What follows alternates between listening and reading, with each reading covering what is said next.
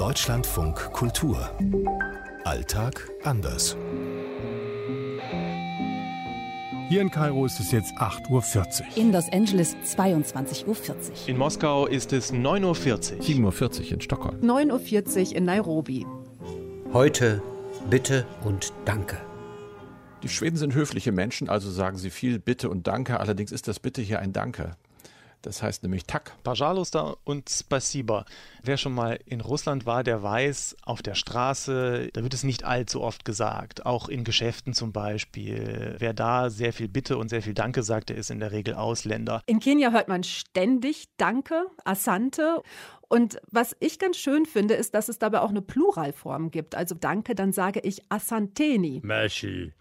Meshi heißt in Ägypten so viel wie Danke, aber wenn man es genau übersetzt, ist es so, geht schon. Und Meshi wird eigentlich angewendet, wann immer man mal ein Geschenk bekommt. Bitte und Danke zu sagen, das merke ich auch so im Bekannten- und Freundeskreis, ist wichtig. Und vor allem merke ich, dass die Amerikaner sehr hinterher sind, das ihren Kindern beizubringen.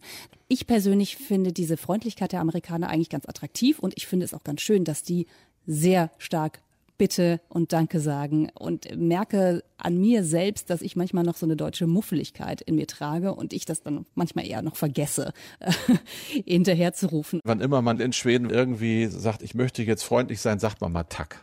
Tak kann eben eine Bitte sein. Darf ich oder darf ich um einen Gefallen bitten? Kannst du mir mal helfen? Tak. Und die Gegenseite wird dann einfach sagen, war schon gut. Das ist denn die Form für Bitte sehr, gern geschehen.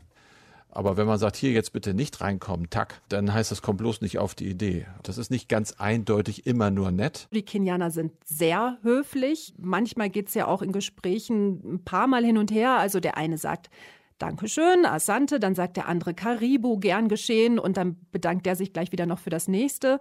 Also das ist manchmal schon für mich dann so ein Tacken zu viel. Also ich finde, es ist noch mehr als in Deutschland, dass man hier versucht, ganz besonders höflich zu den anderen zu sein. Das wirkliche Danke in dem Sinne wird in Ägypten nicht zur Anwendung gebracht oder selten auf jeden Fall. Es sei denn, es ist wirklich dann ein, sagen wir mal, offizieller Anlass, wo man etwas überreicht bekommt, dann sagt man Shukran, Jesilan. Aber so im Umgang ist es oft Meshi. Oder was mich immer total wurmt, ist beim Autofahren, wenn man jemand mal die Vorfahrt lässt. Da bedankt sich nie jemand. Nie. Man winkt noch nicht mal. Umso persönlicher wird es im Bereich ja, der Familie, der Bekanntschaften, der Freunde.